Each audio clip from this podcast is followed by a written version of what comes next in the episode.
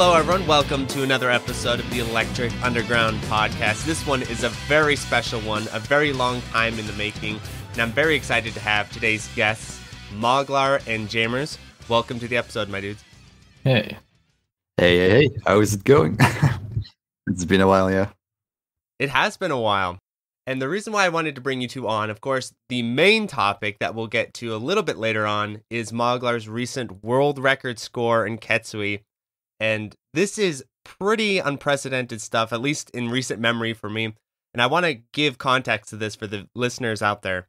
So, when I first joined the shmup world around 2018 or so, I remember having a conversation with Plasmo and other Western players and basically just saying, man, wouldn't it be cool if someone from the West was actually able to break one of these Japanese world records in, you know, the popular cave shmups? And the kind of idea was like, yeah, sure. I remember Eaglet even said when we were talking about Battle Garegga, he's like, I don't even know where some of these points are coming from with the world record scores in Garegga. So it seemed like, you know, it just wasn't going to happen anytime soon. But I, I said to Plasmo, I said, you know, I bet at some point some random guy, some kid from who knows where in the West is just going to be insane and it's going to pick up the genre and beat one of these scores. I need to find the message somewhere on Discord. I was reminding Plasmo about that. And lo and behold, such a thing happened. Moglar appeared, blew all our minds even early on, and then from there just kept destroying Ketsui to the point where he got the world record scores. So it's pretty mo- monumentous achievement, I would say. One of the most impressive gaming achievements I've ever seen in my life. So I'm really excited to have him on the show. And I also decided to bring Jaimers on because Jaimers is a much better Ketsui player than I am. And I wanted to sort of fill out the knowledge base because Jaimers himself, of course, an amazing, amazing player. And also, from what I understand, Ketsui is Jaimers' favorite shmup. Isn't that right? It's pretty high up there, yeah, I'd say.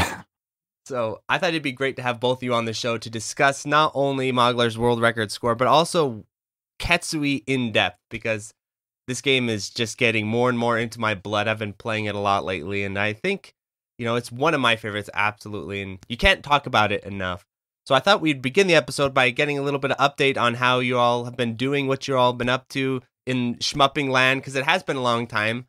Moglar, we know, has been destroying Ketsui, but outside of just Ketsui, Moglar, have you been playing any other shmups or any other sort of games been on your mind? Mm, no, not really any other shmups. And how about you, Jaimers? Uh, yeah, you know me. Always looking for some cool, cool shit to play, cool shit to showcase, and uh, it's having a good time. And it's there's always like something or something or another that's probably I'm just playing or just looking into something cool I can do for the channel, I guess. So um, for me, it's basically the same as always. Have there been any standout shmups? Because what I love about your channel is whenever I look for like, oh, is there any cool new shmups coming around? Especially smaller like indie ones. I always look at your channel because it's always a great source for that. Is there has there been any recent releases that have stood out to you as like more people need to pay attention to this? Yeah, there's like so many like new things coming out nowadays. It's it's like really hard to like keep up with it. So there's there's quite a bunch of games I um, still need to do, still want to do. I haven't like, gotten around to it, but uh, yeah, yeah, there are some really cool ones coming out. Uh, One that kind of caught my eye, and I think you've been playing it, is that Chinese Touhou Devil and Blue something or other that has like the really good graphics. Have you been putting a lot of time into that at all? uh, I think that's like Blue Devil in the Belvedere or something. Yes, Yeah. that's it. Yes. yeah, that's a, it's a really good one. It's probably like the prettiest like, like Touhou fan game I've seen. The gameplay is pretty solid as well. That's like Hypos, which always it's always a good time. Oh, it's cool. always a good time. ground enemies anywhere? That's like the biggest Touhou fan game. Added ground enemy, maybe. Nah, that's not here. No, not this time. I played it for like a little bit. The, the game has like a bunch of like big crazy achievements. like there's one um, for like an LNN for like a lunatic no miss no bomb. Oh wow. well, that's cool. And what's the percentage on the achievement? Like zero point zero zero one percent or something? As far as like the player base. it's something like uh, one or two percent. Yeah. I actually didn't like achievements for a long time because I thought they were kind of a waste of time until I realized that they give you that little percentage of how many other players have gotten the achievement. And from that point, I was like, oh, okay, I like these now because whenever I get an achievement in a shmup, it makes me feel like, oh, cool, you know, especially when it's like sub 1% or 2%, 3% of the players get the achievement. So I'm, I'm kind of growing fond of that, actually. I've never. yeah, any it's, it's cool whenever they do that. Game also has like achievements for like scoring as well, which is interesting. so That's it has cool. like a, a balance of both, like survival and scoring. And uh, the score requirement is, is pretty uh, score requirement is pretty high as well. Uh, it's pretty pretty hard to get that one. And so, speaking of the library of shmups, one of the things that I definitely want to get both of your opinions on is when it comes to Ketsui, even though it is a cave game, and you know, cave games all have very similar sort of designs, and you know, they're a family of games, but to me, it always feels like Ketsui sort of stands out among other cave games. And so I thought it'd be fun to get your guys' thoughts on what do you think are the most distinctive elements of Ketsui that are very, very particular to that game that you're not going to find even among its cave brethren.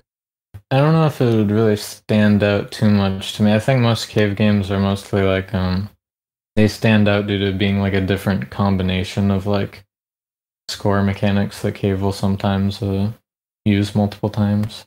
Right.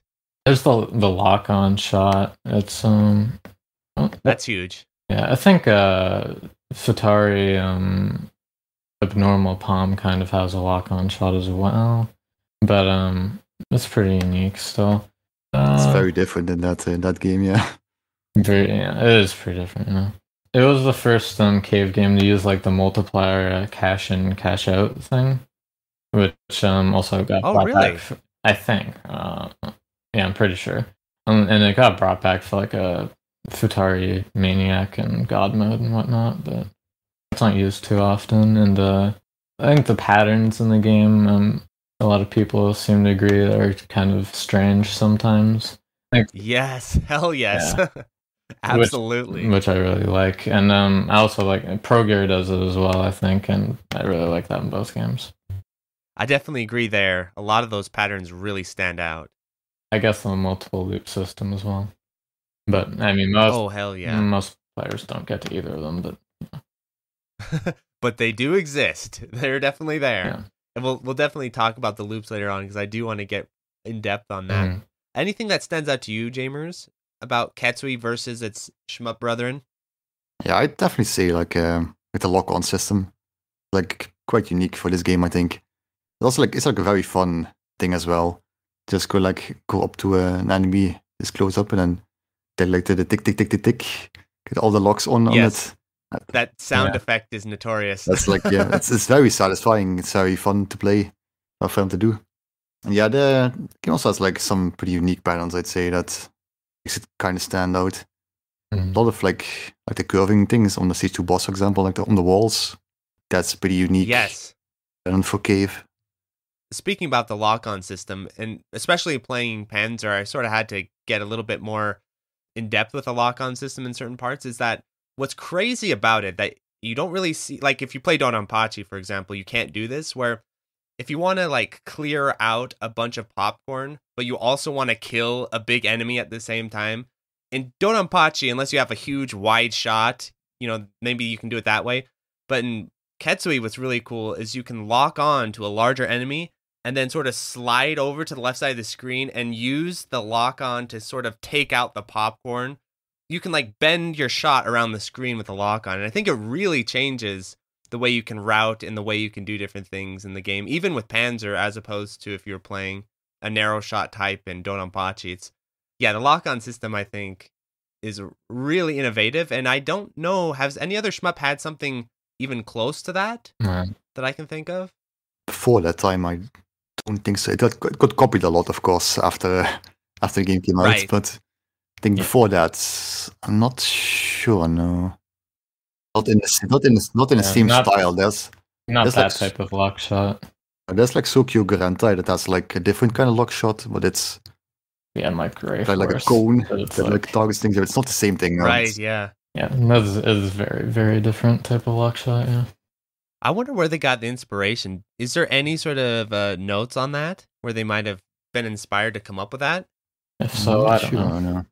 no. maybe, maybe it exists, it but uh, we would we don't have it on us right now. And speaking of another another thing about Ketsui that comes up a lot whenever I discuss Ketsui, whenever I have uh, videos about Ketsui on the channel, is a lot of people talk about, man, wouldn't it be great if there was a sequel to Ketsui? Why didn't Cave make a sequel to Ketsui? And I don't think that's going to happen anytime. But what would you guys say, in your experience, is the closest game to sort of a sequel or follow up to Ketsui? Or what Mm. game, if you just want something really close to Ketsui or as close as possible, what game would that be? Well, I think the obvious answer here would be Ketsui DX. yes, very the true. mobile phone. It's a very similar game, spiritual successor. Yeah, I have not played it myself yet, though. Also, there's obviously the um, Daifukkatsu back Black Label range. Yeah, Ketsupachi. So that, Oh, yeah, yeah, yeah. Battle Traverse has some similarities for sure, Mm. but uh, Oh, yeah. recent- it feels pretty different, but it has a lot of mechanical similarities. So I don't know what to think of that.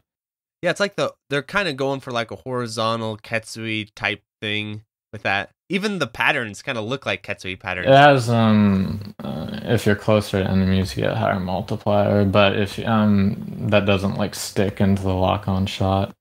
And there's uh multiplier management again, like in Ketsui with cashing and cashing out. But eh, it, I played it again recently. It doesn't feel too similar. It just has some mechanical similarities. Yeah, that was going to be one of the ones I would say. So yeah, I'm glad you mentioned that one. Jammer. What do you think, Jaimers Jaimers? might know some more. Yeah, I was going to say uh, Possibly. Beltverse as well. I guess like before, like way back, I think the closest thing to Ketsui we had was um, Yeah. like this Dojin game called like X Extra. It's like a very obscure little uh, little Dojin shmup. I'm not sure if that's really. Was it good? Yeah, it was pretty. It was pretty nice. It was pretty nice. Yeah. I'm not sure if it was exactly like Ketsui. It mostly it's mostly had like the point blank mechanic. Where you had like um, like the times five when you got the close to an enemy, and then got lower like farther away you got from an enemy. That was like the closest thing we had to uh, Ketsui back then. I think I have video of that on my channel. It's fairly obscure. It's very old as well. I think I might vaguely remember it. One game that kind of I'm not saying it's like directly like Ketsui, but I always kind of feel like might be in a similar ballpark is a Crimson Clover. Some aspects of that game kind of remind me a little bit of Ketsui. The lock-on system is different, but there's still a lock-on system and kind of it feels like the scoring isn't I mean it's different, but it's not totally different from. Ketsui. The way you kind of have to do you kill it with the shot and then you uh, use the lock for the multiplier and all that sort of stuff. But uh, I might be off out in left field here. What do you guys think of that? Is do you feel like there's a similarity between Crimson Clover and Ketsui? There is the multiplier timer thing, um, but I think it's more similar to Esprade than uh. Because you normally take out, um, you can do it on both small or large enemies, but you usually take out larger enemies to start the multiplier, and um, the multiplier can also like reach very high numbers and last for very long, a long amount of time. Where Ketsui is, uh, they make sure you can't really keep it for too long generally. Right. Yeah. Yeah. That, that's actually great. You bring you brought up Esprade because that was going to be another one that I was thinking of maybe putting in here, where it's like the scoring system. Again, I'm not really expert on both the scoring systems, but it does feel like a little bit of a predecessor to Yeah. Ketsui, at least with the chips and everything. I agree. yeah, kind of. Yeah. Um, mainly the the multiplier system in Esprade, and then um, Ketsu's system where you uh, start a timer and then can lock kill things. Those are kind of similar. Are- Yeah, like in they're the, the pretty, fever mode. pretty when damn uh, similar. really. get like more cubes to the fever mode that like makes it easier to like chain. Okay, that's kind of maybe kind of a bit similar. Yeah. Yeah. Yeah, I can't think of. Is there anything else that comes to mind? Because I, I'm sure people, a lot of people ask for this. I'm like, uh, I can't- those are the best things I could. Like come up from before. Is there any some Excellent. random Touhou game, Jaimers, that like has a lock on mechanic or Um, something? Probably. Uh, the Belvedere has one. Oh, really? There you go. Full circle. Yeah, there's there's a bunch of shots I've seen that have like the the Ketsui lock on, but they're not like directly in like a Ketsui game. but uh, if, if there are bunch of shots, it's it got, got, got copied a lot. The, the lock on, you see it like or sometimes all over the place. There's like a random shot type that uses it. Like we said, even with uh, the arrange in DFK, right? The Ketsupachi arrange, it, that the game feels like a, a kind of fun little hybrid between Ketsui and DFK. Mm. That's I, that's an arrange I actually really enjoy. Unfortunately, yeah, no, eighty percent of the score comes from uh, Dune milk. Very tragic. Whoops. so other aspects of Ketsui that have been brought up before that I wanted to discuss a little bit because I thought that most players just agreed Ketsui visually is really excellent looking and it's one of my favorite looking shmups of all time. But I remember on Discord I got into a discussion where people were saying, "No, I don't like the way Ketsui looks. I don't like its graphical style." I was like, "Okay, well let me think uh let me see what other people think. It might just be me. Personally, I love the graphical stylings of Ketsui and the way it, looks and I guess it's not technically pixel art, but I kind of, you know, it's whatever you call it, bit art of some kind, and I really enjoy it. But I wanted wanted to get your guys' thoughts. What do you think of the graphical styling of Ketsui, especially compared to other cave shmups? Yeah, um, DOJ onwards, a lot of people feel uh, pretty strongly about the graphics. A lot of people um, do not like it much at all. Um, but I like it. I think it looks pretty good. The some of the pixel art from the earlier games um, before DOJ does look really incredible, though. I definitely cannot disagree with that. I think uh, even afterwards, cave games look quite good, in my opinion. Maybe I'm crazy. I don't know. Well, yeah, and I I was wondering too, like what exactly. I guess it's like one of those things where everyone, a lot of people dislike stuff like Donkey Kong Country because it's pre-rendered or whatever. Yeah. I personally love Donkey Kong Country's visuals, and so maybe that's where the the divide is coming from. Where I'm not a huge purist when it comes to pixel art. Oh, it needs to be just so. I don't mind like pre-rendered sort of stuff. Eh, you know, as long as it fits in and doesn't look strange and bizarre, I think it works. And so Yeah, I do like a lot of think the so too. Graphical stylings of Ketsui, and I think a lot of the ship models and stuff are really intricate and really awesome looking. Yeah, yeah. I'd probably like DDP and Esprade, I guess, have like probably have the best pixel art, I guess. Mm, yeah. But um, Yeah, I do like like how Ketsui looks, and I do like how uh, like teaming and like the atmosphere it gives. absolutely. And the backgrounds of the game, I also think, are pretty underrated. Yeah, I, I do agree. I think Esprade especially looks really incredible to me. Uh, it's probably the best looking cave game in my opinion. Yeah, it's definitely up there. I always felt like Esprade is like really heavily inspired by like anime from the '90s, like Akira and everything. It, it I it seems kind of an obvious comparison to me, but maybe I'm just reading into that. But I really love the way that game looks. One of my favorites for sure. Yeah, it does kind of like feel like a world like like where people like live in, if that makes sense. Yeah, r- really detailed. One thing I like about Ketsui's environments is I like how they sort of flow into one another between the stages.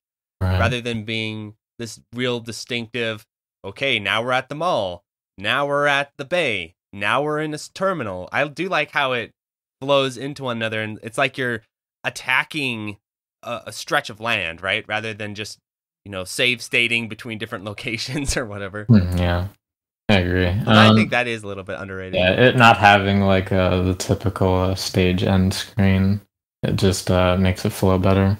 Very cool. I'm a huge fan of that. And what's funny is when you play, like when you stream Ketsui, one of the hardest things for me when I stream it is I'm trying to answer questions to people in the Oh. chat, but the stage transitions are so short. You're like, yeah, or like, cool.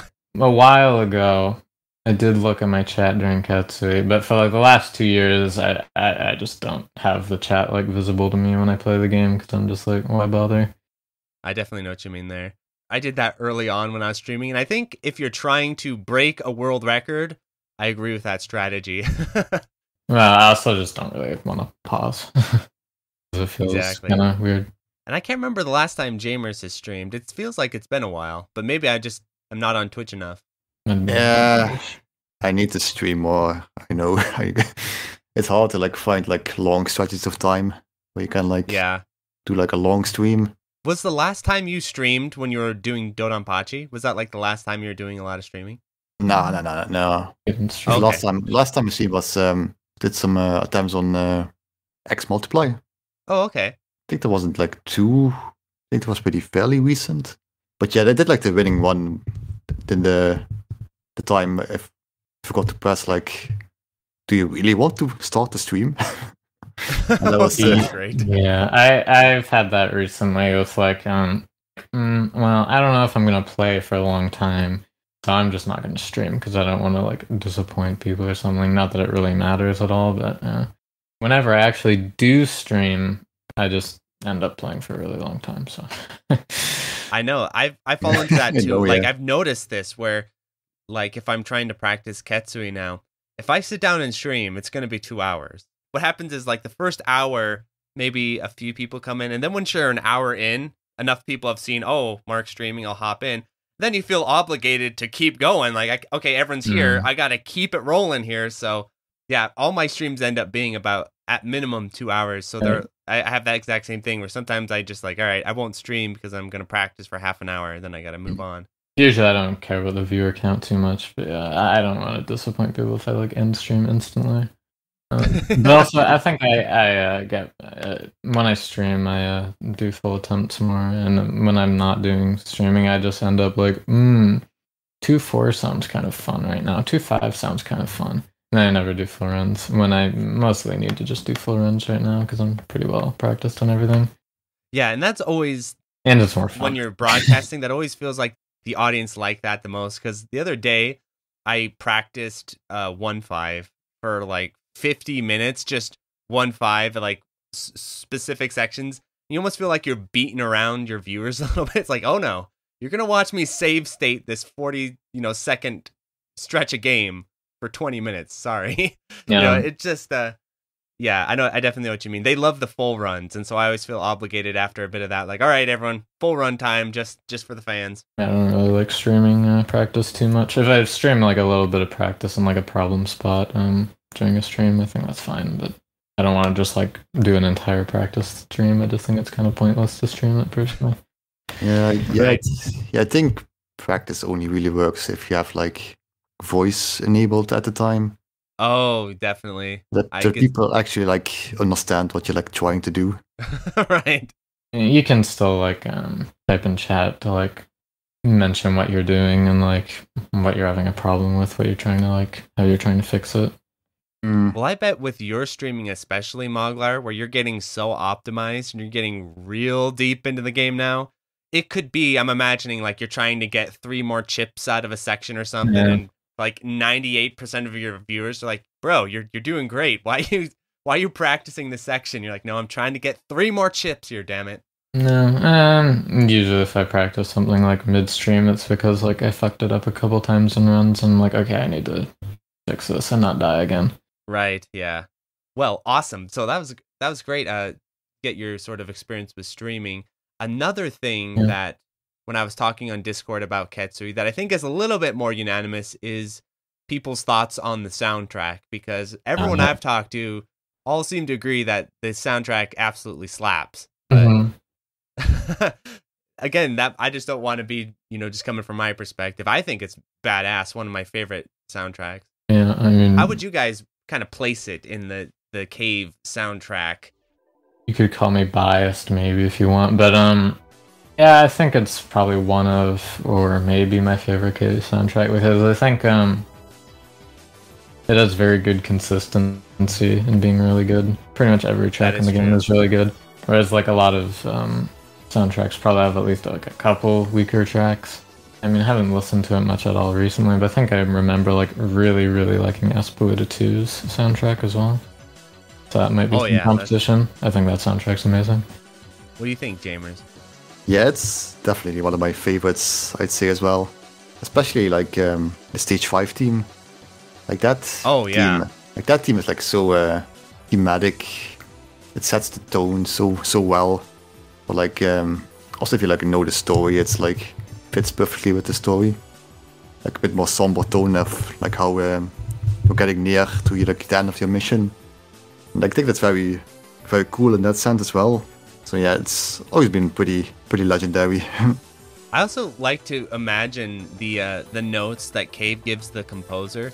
It's like, okay, here's how long we need the songs to be, and he's looking at the notes. Like stage one, okay, a minute or whatever it is.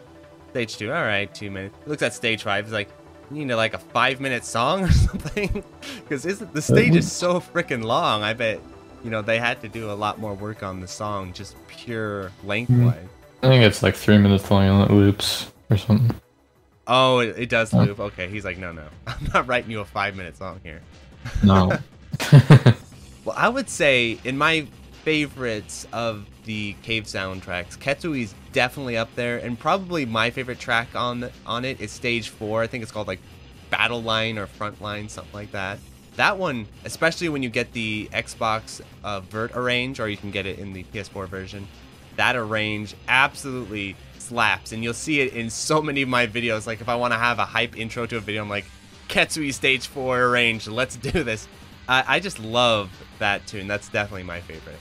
So we talked about the visuals, we talked about the soundtrack. Now we're gonna get into the nitty gritty here because this is something that I've always been trying to understand, but until you, I think, really get into scoring a game, it's hard to know all the ins and outs of the scoring system. But I wanted to give your guy get your guys' thoughts on the scoring system of Ketsui, especially what do you think are the strongest aspects of it, and what do you think are kind of the weakest aspects? Because it's hard for me to kind of tell at this stage.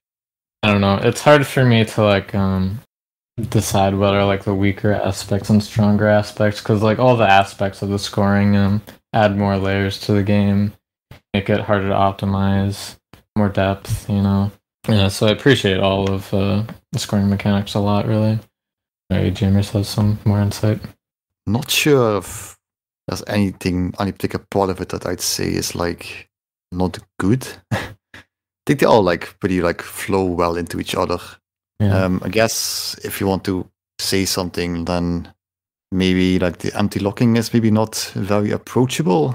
Is that? Oh yeah, the empty locking for sure. Exactly, yes. empty locking is takes some time to get down for sure.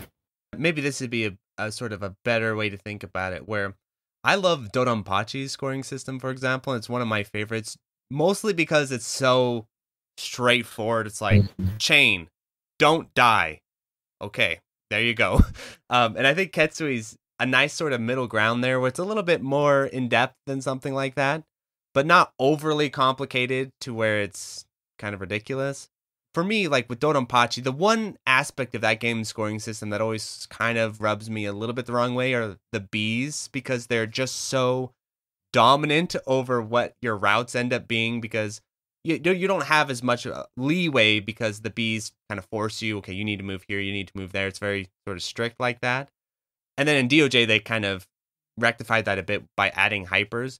Is there anything like that in Ketsui's scoring system where it kind of like pushes you a little bit more than you'd you'd want it, or you'd want a little bit more flexibility, or is it like perfectly balanced to flexibility but not but also strict enough to be interesting? Uh, yeah, I wouldn't really uh anything that's bad. Like you just um, said, and the game is probably more flexible than most cave games, and it's also um, it's v- very in depth and uh, difficult strats and shit. Also, about it being like complicated, I think uh, Ketsui probably is like a pretty complicated game overall, but um, its mechanics aren't too bad to get down. You can get them down decently. Stuff like um, DFK um, have like super weird mechanics just to be able to get any score at all. But then once you figure that out from like what I've seen, probably like very simple after that. I guess with Ketsui it's maybe a bit hard to tell like what the most optimal strat is, I guess. Optimal way to get the most points. Right. Yeah. Yeah. Because all enemies have like hidden hidden values and like cashing any multiplier at that point can be slightly worse than if you do it like in a later point or somewhere else or mm-hmm. yeah it can be complicated to figure that out you have to be like do like a lot of math if you don't uh, watch you, some other videos uh, i've spent a lot of time on calculator in this game that's exactly what i was going to ask you Moglar so you know in order to get such a high score in the game did you i'm assuming you had to sit down and like literally like like you said map out. All right, this enemy's worth this many points, this multiplier here, so I need to route it like this. And did you have is that how you figured your routing? I don't know if I'd say it's really how I figured out my routing. Um, uh, replays can help, and sometimes like I'd have a general idea of like knowing the values. Like, oh, is this enemy good? Is this good? And I was like, oh, well, maybe I could block kill this enemy, which isn't normally done, but it could give me a little more score. I mean, most of the calculators stuff is just like curiosity about like how much score I could get from something, which could determine like if I want to actually use the strat or not, right? So I'd say it's like, Right. kind of important. Or just like other interesting things, like how much does like no missing the final bosses give compared to like one missing? It's like 25 mil. I've Right, done yeah. a lot of different math like that. Yeah. It's not really as obvious as to what like what points like enemy give enemies give. Like there's like like some big enemies in stage five that give like no points at all. and then uh, yeah, that's true. tiny the tiny um clones to give like Oh yeah, they have like the times highest as much as everything else. They have like the high. yeah, the cl- tiny clones have like the highest uh, normal enemy value in the game, pretty much. They have like second phase as well, right? Like enemies have like multiple phases as well. And like Yeah. the first phase can be like worthless and the second phase is worth a lot. Mhm. like that kind of stuff. Oh, that's interesting. Yeah, so um, stuff like um the boats in stage three, right? Um, or the battleships. Like the first form is like really bad value for a large enemy, and then the second one is like pretty decent. So it's like you usually want to kill the first form with shot, and then the second with lock. Yeah. Oh yeah, yeah. wow, that that's a great example of like knowing the data of the game would pretty heavily influence your routing because just going off of Mhm. Just basic sort of logic, you're like, all right, let's blow up the first phase. That ought to do it. Like that's what I would do. So Yeah. yeah, like stuff like that. You you do eventually get like um like understandings of like what enemies give what, and then you can like um use logic to work your way around stuff. Yeah. and we talked about this a little bit earlier, but I wanted to get more in depth just for people to understand a little bit more about the empty locking mechanic or exploit or whatever you uh, call it, because I think that is a pretty interesting aspect of the scoring system. And I just want to get clarification is that intended or was that unintended? The ability to empty lock the enemy? So I heard from Arasaka from uh, apparently the um, empty locking is intentional or was at least left in intentionally, but that probably only means like um, the large enemy empty locks, not Zako empty locks. They probably didn't have that figured out back then. Oh, okay. So they they figured like uh, for example, an empty lock even I can hit because it's so huge. Is that the stage one mid boss type empty lock that that big ship there? Like uh, those those big like empty locks. The ones after the first power up carrier. Yeah, like that. Yeah. It's not really a mid boss. It's not a mid boss. I was like, I, I'm hoping an empty lock in a mid boss. That'd be horrible. Oh no, I was just saying. So Cave was aware the bigger enemies are like, all right, yeah, they Yeah. could do this for a little extra points, but they didn't really fully understand. Wait a minute here, they start so. empty locking popcorn. This could get wild. I believe that's probably how it went. Yeah. Don't uh, take my word for fact or anything, but yeah, probably. Yeah, I think it's probably like started as like unintended, like something that uh, in hindsight they found out. But it interesting, it is interesting to notice that um, that label, Katsu that label, does mention like empty locking in the tutorials, as well as the um, the manual booklet you get with um, the Xbox 360 port. The manual booklet. There's also like a section in that about uh, empty locking, which is pretty interesting.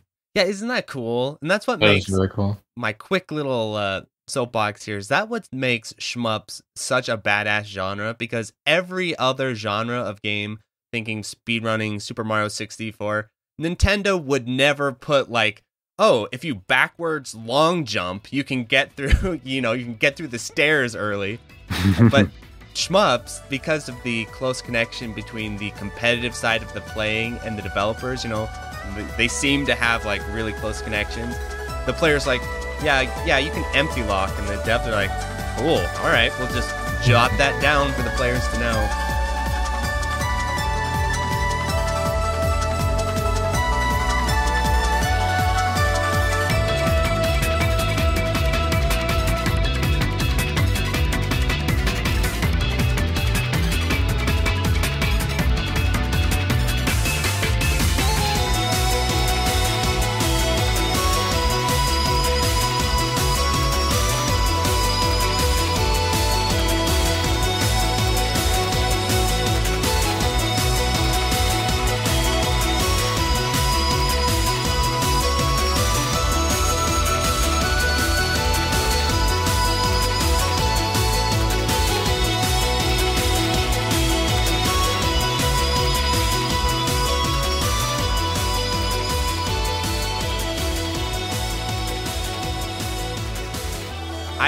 Love that sort of stuff. So yeah, the, the fact that Cave is like, yeah, you can empty lock. I think that's really cool. Wasn't like um I thought there was something like in Smash Bros. Uh, Melee, like wave dashing or something like that was actually left in intentionally. Yes, Mm. but I think what happened there with uh with wave dashing They, they might not realize the power of it. I think is what I heard. exactly. But I think what ended up happening is that you know, especially since it was made in such a short amount of time, like Smash Bros. Melee was made very quickly. Is they're probably QA testing or whatever, and they're like, "Yo, check this out," and they're like, "Oh, that's kind of a fun little nifty feature," having no idea what it would what it would entail later on. So yeah. And then, of course, the proof is in the pudding because uh, Nintendo later on was like, no, hell no. And they removed it from the rest of the series. So, yeah. Yeah, Yeah, so, but- um, yeah, I think some newer speedruns also kind of sometimes have that. That is true. I think if you get like the newer smaller like indie, games, yeah, they're they're way more on board with this stuff. probably not AAA games, unless they're just too lazy to patch glitches or something. Right. So, what do you think about empty locking Jaimers? Because I thought, and I could be wrong here, that your your replays don't use it all that much, but I could be wrong here. No, Zako. No, I only did like, guess the easy ones, or like the the big enemies that have like the the very long explosions. Like that's pretty trivial to like do uh, the empty locking Right? on. Yeah. But yeah, I'm uh, not sure how I personally feel about uh, the other other stuff. I think it's pretty hard to like do on like a gamepad. Like maybe Oh, That's I maybe bet. If you're using your thumb, it's probably kind of annoying. If you put like, or maybe um, yeah. if you use, if you switched to like um, a typical like keyboard or arcade style and playing on a controller, which you could probably do, it might be okay.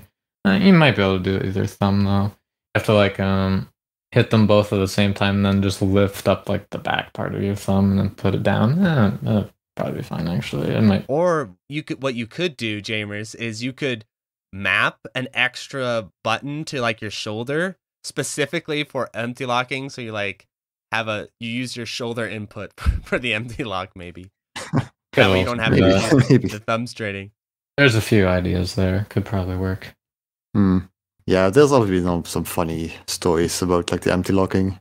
Like there's like the that one guy on like the forum that said he got like uh like RSE from doing Ketsui empty locking.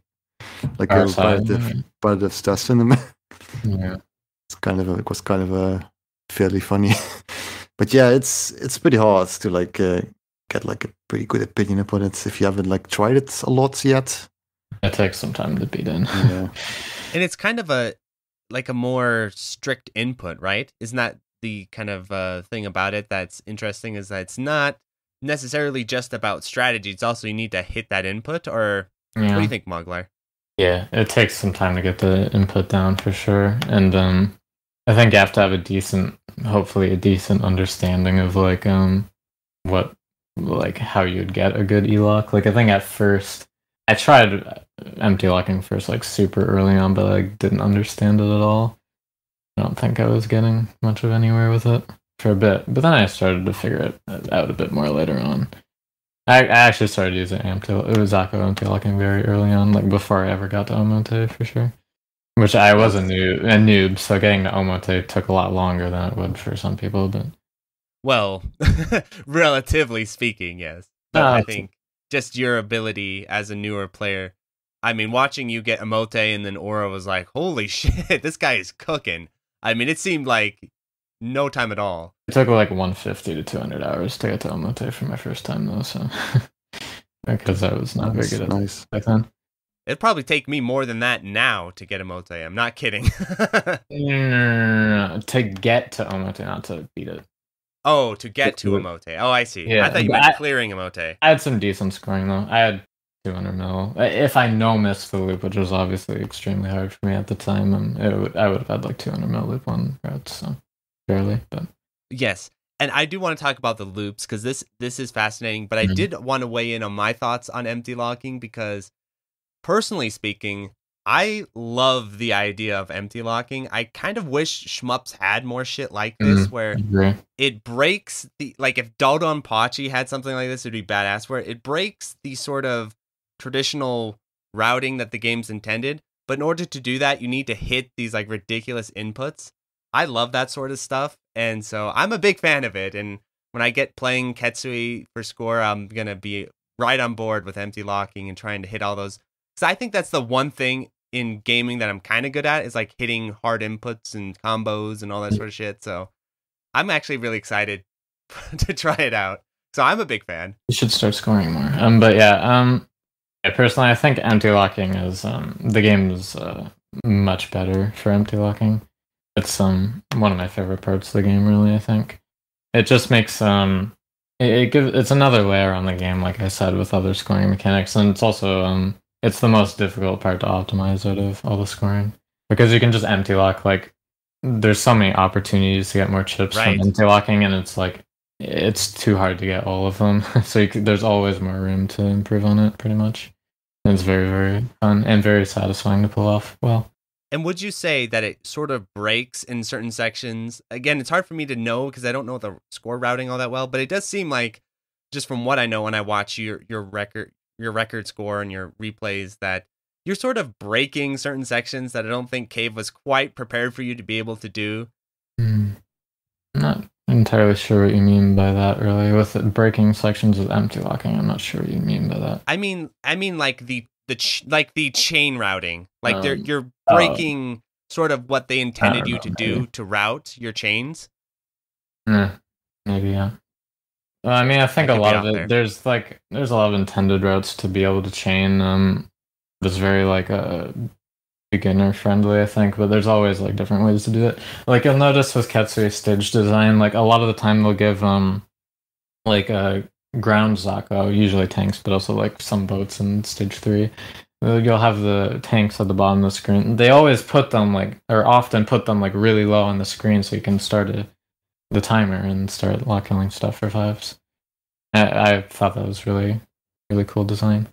Oh, and so empty locking doesn't really interrupt that at all. Like what I'm imagining is let's say you watched a replay and one player and they're both like pretty well optimized, but one player is ignoring empty locking and then the other player is exploiting empty locking. I, I would I would assume that like their routes throughout the stage would, would start to diverge because the empty locking person's finding more Mm, opportunities to squeeze out some score.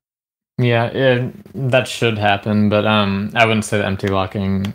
It doesn't really create more uh, timer opportunities or chaining Oh, okay. opportunities in general. It doesn't really create more opportunities, but you a higher scoring player would go out of like use different routes to score more. Yeah.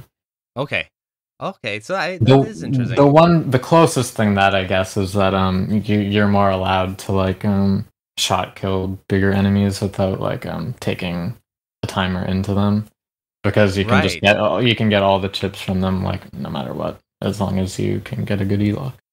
Yes, yes, So exactly. that's that's like that's like the biggest like route breaking thing I guess if you want to call it that, but it, it doesn't yes. Eh, it does change some things, I guess, but also the um, that type of e-locking is the one they knew about. So. And we were talking earlier about the loops, and I I really want to talk Yeah. about this because the looping Yeah, yeah. system in Ketsui is very interesting. So, what are your guys' thoughts on the loops and the loop requirements? Uh, Should should I just talk about the loops first, maybe, and then the requirements? Like Yes. very different, separate things. Um, I think the cool thing with Ketsui loops is that um, it's just so different. Well, it can be, it could backfire. It could be either a very good thing or a very bad thing, depending on the player, maybe. But um, for me, I really like it. Um, loop two is um due to the scoring mechanics changes and um you know the revenge bullets it just um the routes are just completely different from loop one they play nothing alike so it's like just a completely different game pretty much and omote and ura have quite different routes for scoring as well so it's like 2.5 games I know it's crazy. What do you think of the loops, Jaimers? Yeah, basically the same. But um, I like that they're like completely different from uh, yeah the first loop and like how you approach it and like how different like the routes is and the scoring as well. It's Mhm. um, it's very different from like other games where like the only difference is like just suicide bullets, I guess. But, Right, um, like- a lot of cave games have like some minor scoring differences but not usually in the way that uh this game has it Look at like Dodonpachi Yes. and have like the extended t- chain timer, which um allows Mhm. for more possibilities of that chain. Yeah, it's great when there are like big differences between the loops to like set them apart.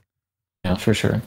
Well, do you guys have any insights on what might have inspired Cave to even do this in the first place? Because it seems, I mean, it's awesome, but it seems like one of those things Cave does that's like, Cave, this is badass, but why did you make two separate loops for the Mhm. game? I, I can't even figure why they might have done that, but it is really cool. So I was, I was wondering if there's any particular reasons that could maybe stand out to you too as to why they made the Omote and then the Ura loop and their distinctive separate loops from one another. Yeah, I'm not sure, but um, I think doing like location tests or something, um, players were like clearing the game like too easily, so they um they added like requirements. I think. Oh, so do you think maybe it was to separate out to accommodate basically so they made the first loop for the beginners and the regular players, the Omote loop for like the mid-tier ish skilled players yeah. who would typically be able to get into the second loop of stuff like Dodonpachi, but they're not amazing players like myself. And then the Ura loop for like the badass super players are like, eh, Omote is just too freaking easy. Give give me more. And so they made him Ura. Yeah, that's pretty well. That's pretty much how it works out, at least. Who knows what Yeah. the intention was, but yeah. Yeah, probably something like that. Maybe we should talk about um like uh, our thoughts on the actual uh, loop requirements themselves now. Yes. You might I have have a lot of thoughts on that. So go ahead, Moglar. What are your thoughts? So for first loop entries, I think it, they're very cool challenges for like the first loop entries. It's another goal to overcome, which I find found very um fun. When it gets to like um looping a lot, that's when things get like mm, like it's it's very punishing, which can be very brutal at times. But it also um it makes it very um stressful, like in late loop one, and satisfying. And if you loop it, it feels really good. When you were going for your Ura, like you're doing all your Ura runs and everything, did you find that that no miss, no bomb loop requirement, even later on when you're getting these massive scores, was grinding your teeth, or were you so op, you know, were you just so damn good? You're like, eh. How many of those runs would you lose to that damn requirement? It gets brutal sometimes. It gets brutal. when I Oh, started, um, yeah, I find that a lot often I'm too like focused on like getting like better loop one scores and stuff. If I focus on just playing well in general, I can often actually loop pretty regularly. Uh, like a week back, I had a day where um I filled out the entire uh, scoreboard with uh 500 mil or 520 mil plus runs even, which that being like the it it shows like the top five scores for like the day or whatever, right? oh, jeez. Yeah, Yeah. I, I did. f- I Crazy. did. Um, I did like three. I got like three runs pretty quickly because I was just focusing on playing well and getting runs deep. And then I was like, well, it would be cool to fill up the scoreboard at least once. It'd be a cool thing to do once. And then I played a couple more hours, and uh, yeah, I got uh, five five twenty mil plus runs. The Japanese players are like, what the hell is going on? Who is this kid? Uh, the thing is, if I if I loop, I'm pretty much guaranteed to get 500 mil at this point because of um my scoring routes. So, what are your thoughts on the loop requirements, Jaimers? Yeah, it was so kind of like kind of the same. Yeah, they're like pretty cool for like the challenge challenge aspect of it. And it- It's like yeah, but it's it's really really punishing. It's it is pretty much not ever been done before. I think before and after anymore, It's except for it's this, I guess. But but it's pretty uh, Yeah. out there. It's pretty unique. I think it's I think it's pretty cool at least. But um, if you try to do like scoring and stuff, it can. Uh, I can get that it gets sometimes. pretty pretty frustrating sometimes. Yeah, Sometimes, yeah. yeah it's Um, kind of like doing like uh, Do and Lonen, I guess, as like a challenge. It is. That's what I was about to say. It's like the Touhou players like, what's the problem? No miss, no bomb. Like that's what we do. As a Dodonpachi player too, it kind of makes sense to me a little bit because if you no miss, no bomb, like you have to no miss, no bomb the first loop in Dodonpachi if you want a good score. So it it, it almost feels like they wanted to just slap the player around a little bit. You know, they they were like, okay, we we just need to add a little bit more of a like a slap in the face for the players just to make like you're saying just to make those Ura runs insane because how much did you struggle with that when you're going for your Ura clear chambers like how many runs were you losing to that loop requirement Yeah, it's kind of uh, it's kind of weird thing because I think it took me like three like three attempts into the Ura loop to um, actually clear the Ura loop, but um, the amount of times I felt like the first loop was like exponentially more. right so in that sense, can get say that uh, like the first loop is like harder than the second if we just want to Um, like get the clear. One really brutal thing as well is like they happen to put this loop requirement in a game that has like such a um, aggressive scoring and like dangerous strategies for high scoring play. It's like oh right God, yeah Jesus, like it, it, it's like looping with like two ninety mil routes is completely different compared to just getting like the one twenty mil or something. It's way, way, way, way harder. right It's not even close. Yeah, I can imagine, right? Like for example, I did imagine this is kind of funny. I did manage to get into Omote, so I did manage to get the Omote loop. And the way I did it was actually kind of funny where I decided I was going to turn I turned off my bomb button and said, "All right, I'm just going to play and never bomb and then you know whatever happens that I think this is my best chance to get into Jab the Omote loop." and I did. that was like the uh, the only times I've ever gotten into the Omote loop have been when I turned Mhm. off my bomb button because Yeah. otherwise I keep losing track of how many. Well, because what happens is I'll like I'll be going for survival and I'll say, all right, I better bomb here. It's better than dying, right? But then I kind of that little snowballs, and then you end up dying, and then you end up bombing too much, and then you miss the loop. So I think the requirement, at least for Omote, is a, a lot of fun. Ura Mhm. sounds like a nightmare though. Yeah. Um. You, you probably you probably want to start um bombing more of those. you get to Omote more because um you really need those lives. Hell yeah. Yeah, I know. For instance, I've had clears where I've only Yeah. lost a life or two, but I didn't loop because I bombed too much. And then yeah. the only time I looped was I got absolutely wrecked, but I never bombed. So it's just kind of funny. yeah. Yeah, I think the M2 port uh, keeps track of like how many mistakes you've made for like the Oh. Ura entry. Yeah, too bad I, I play rotated, so uh, the gadgets, I don't see those gadgets. I see some of them, but they're not, that one's not on there. Ah, yeah, yeah. But yeah, I think uh, the amount of lives you get is equal to the amount of mistakes you can make. Yeah. so if you do like a, a no no bomb one, you like automatically always uh, That's right. always enter the I loop. know yeah. because I looped on literally the last extend. I had no more extends. so I tested that. That is true. You also get like um it's close to how much you get for like a no miss loop one with the amount of bombs, but you'd get one extra for that.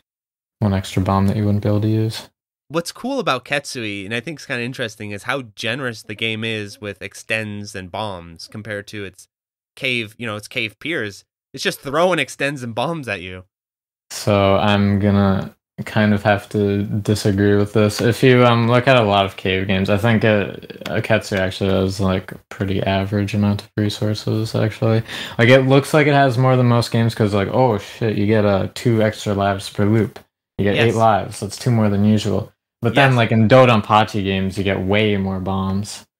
Um, or uh, that not in Daioujou, but you do have the hypers in Daioujou. But in like Dodonpachi one, you get so many bombs. Like uh, the resources resources in general are pretty similar i think and then like one loop cave games even like i'll often have like one ex- one extend or something but there's like a Espgaluda where you have kakusei which helps a lot there's Guwange which has like a lot of Glued is ridiculous. Guwange has a lot of different health items um Esprade has like the bomb refilling so there's like i think ketsu is pretty average overall it just seems uh has more re- resources than usual Yeah. but it's not really Progear. In Progear, you Pro can get, yeah, I, I 10 was about lives, to yeah. mention that too. Yeah, you can have ten lives for Loop Two and Progear, so that game probably has like slightly more resources that you can have. Oh, yeah. I guess that's true. You know, I'm Your thinking bombs of it do in comparison XP to though, but to definitely to stuff like Dodonpachi and to DOJ. But like you're saying, DOJ gives you hypers, and those are really useful. And then uh, Dodonpachi, it does give you a crap load of bombs. It does. for sure. I don't tend to use them, so I kind of forget about them. You get more bombs in the stages, I think. Mm, Maybe that's actually not true, but I think that might be true. And um, you get like three or six bombs per life after three deaths, Yes. and then you have three more deaths after that. It's like, well, Yeah, there are definitely more bomb drops uh, in Dodonpachi. like uh, They're like two, uh, Dodonpachi- like two per stage. In Dodonpachi probably has more resources. Eh, it probably has more resources than Ketsui, even considering guess- the bombs. I guess for me, like a bit. The divider is the the extends. Uh, maybe that's why it stands out to me so much. It's just yeah, the extends amount is. It seems like holy crap. The game's just Yeah. throwing extends at it's me. just um, it's very uh, it tricks you into thinking as more than usual, but yeah, not really. especially since I learned this when I was doing my no bomb runs. Is Ketsui? Uh, I don't know at, at your stage of skill, Moglar or not, but for me, it feels like Ketsui chain deaths are a real danger in that game because when I would die, I felt like okay, if I didn't bomb on respawn, I was just gonna get killed again. I'm not sure if uh, I've experienced that as much. You get behind on like your enemy killing, and then uh, it's more easily to get like overwhelmed. Exactly. That felt like in Ketsui that that can crop up in certain places. Like for example, there's certain times where you die during the reverse elevator or whatever you want to call it.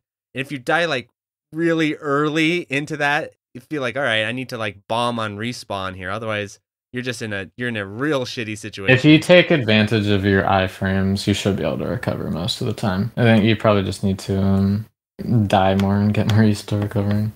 Sure. Yeah. What do you think, Jaimers? Is there have you ever run into that or is there just more of a more of a learning curve to it? Uh, it kind of depends on like where you die. Because if you die like in a really like hectic section where you have to like kill enemies like very quickly, can get pretty dicey when you respawn. Especially in like there the- can be there the there can be times. Yeah. especially in the second loop. Uh, that's definitely like Oh, the case. I think. Yeah. I don't want to imagine in like Ura Loop or whatever. Yeah. Then you just have to basically like if you have like a very strong enemy, you basically have to like bomb. I think to like get back on track. Yes, exactly. Hmm. That's how I felt, and I didn't have my bomb button on, so it was just like, oh shit, this this is like I'm not saying it's impossible or anything. I'm not saying it's like Gradius or whatever, where you just die and you're like, oh shit. It's not like that bad. It just felt like in comparison to something like Dodonpachi or whatever, felt a little bit trickier to recover Mhm. in certain sections than I was normally used to. Maybe I don't know. I think uh, most big enemies, though. yeah, I think if you just like get really aggressive, get your lock onto them instantly, you should hopefully be fine. But there, there definitely be times I'm sure where you just kind of have to drop a bomb afterwards, which isn't too bad. If you're going for the Omote loop requirements, I, I I guess that's probably the time where it would be the most annoying to have to like bomb get Yeah. because like that, that's actually a huge deal. Yeah. Elsewise, uh, aside from that though, it's not that bad. So this topic is a little bit more in depth than probably is typical, but I wanted to talk about this because I really wanted to get your two, your guys' insights on this, which is so Moglar recently has the highest recorded score on the PS4 version, Yeah. and in my book, you know, I would consider that a world record, especially since how fantastic the PS4 port and how active it is. I mean, it's not like these players aren't on the PS4 port, but I do know as far as like official Japanese JHA world record tracking, they require you to show up in Japan and play on the cabinet and you know have the guy verify it there. But it seems like with the shifting nature of the world, especially the shifting nature of what's happening in Japan and their troubles with their arcades, it, it just doesn't seem like this model is going to hold up for much longer. And so I just want to get your guys' thoughts on like in my book, I would consider Moglar's score a world record, whether or not JHA agrees. But what do you guys think as far as the world record tracking? Like, what do you guys consider a world record? Do you guys think JHA is still the standard, or do you think it's time to, to move on from that? No, I don't think JH is like a definitive world record thing anyway. It's just um like a Japan record thing, which just happens to line up with the world record like ninety nine percent of the time. But right, yeah. Yeah, Yeah, exactly. it's it's It doesn't track. It doesn't track world records. Just Yeah. uh, it's in the name. It's like Japanese high score uh, thing. Yeah, it's a it's a Japanese thing, but um, well, it happens that most of the time it's correct for world records, but Yeah, so what do you guys think is sort of the best way or like a really um solid way to track world records right now because this is always something to me that it's been an interesting topic. You know, on something like the Ketsui Deathtiny port by M2, it's so well made and it's so well regulated and it, it seems like a very solid foundation to say, okay, this is a legit world record because it's on the official port, on the official leaderboards, they're well maintained, everything's legit. What do you guys think as far as like the standards of what what would make something a world record or not? Uh, I think world records have always been like kind of like a, a community thing, I guess. Yes. Especially if you look at like speed ones and stuff, it's always like a community Mhm. thing where they like set up their own rules sets and then they track that on the their own leaderboards and like people stream and stuff. Uh, with this game is it might be a bit more official because yeah they're kind of like built for for score score play, so Mm. it gets like a bit trickier when you look at Yes. it like like that. Problem would be like if um a version that someone plays on is like too inaccurate and like in a helpful way, I'd say. I think if someone breaks a world record score and they're playing on like harder version, basically, like just whatever, just call it the world record, man. If they have an advantage, then I remember this actually popped up with Battle Garegga and the gadgets, the uh, rank gadgets in Battle Garegga on the PS4 port, where it's like, what do we do here with with this? I made a whole video about it. No one really watched it because it's so esoteric. you can concept, you can just turn that off. Um, I mean, if you're going for a serious score, at least you can turn it off. I think if you're not going for a very serious score, I don't think anyone would really care that much. But yeah, that that seemed to be the consensus where it's like turn on if you want a world record score, basically turn off the gadget, the rank gadget, because it does give you a lot of helpful uh, advice as well as the boss HP gadget. Maybe you do that though, it's considered legit in most players' eyes, and I would agree there. Like, I don't think you need to actually fly out to Japan and play on the Japanese JHA cabinets and everything to to say it's the world record. Otherwise, you know, that's going to be that's one hell of a well, one hell of a requirement. I don't know how many people would say you would have to do that though. But yeah. It's always been an interesting topic of discussion. When I have Plasmo on, I'll we'll talk more specifically about that since he co- you know tracks all the world records and everything. Plasmo did do that for Don Pachi. He did go yes, he Japan. did. He flew out there. Uh, Oh Uh, yeah, yeah, Prometheus yeah. doesn't have a world record, but he also did that. He also flew out to Japan and played on the Japanese cabinets and everything for Don pa- for Dodonpachi to some degree. I don't know about his Yeah. highest score Nah. or anything, but No, it's not his highest score. It was probably Yeah, just, just- for fun. yeah, Yeah, I don't think he was a stick player in the first Yeah, he place. yeah, he, he was he was keyboard. He still got a pretty good. I think he got like two bill or something on. yeah, he was, Dojo, he was I- cooking. Yes, yeah, Actually, very, very uh, yeah, yeah. Well, Jaimers not being a stick player, didn't you clear Dodonpachi on a got a two all on a cabinet at like Stunfest or something? Uh, when he can. Yeah, I've cleared it a bunch of times on uh, on cabinet, both on the um, Stunfest and uh, the Spain event back then. That's now uh, the new uh, like new Mikado arcade. So yeah, I can play on stick, just not as like efficiently, I, I guess, as on uh, on pad. You can six But forty. can't, can't I can't use my full power. yes, On you stick. can't go full Jaimers. If, if you can six six forty mil on a, uh pad, then you can probably do it on stick fine. You got some pretty good scores though on uh, stick two, I think though, right? Did did did you not get like a four hundred mil maybe? It's pretty decent. Or maybe I'm wrong about that. I did a couple of Some- a couple of clears with uh, the stick, but I don't remember how high the scores were. I think it was three hundred mil at least. But yeah, probably yeah, probably something m- like that. m- must have been at least three hundred mil though. So Yeah, I it's- guess I that, need, that like- wouldn't be very surprising. But.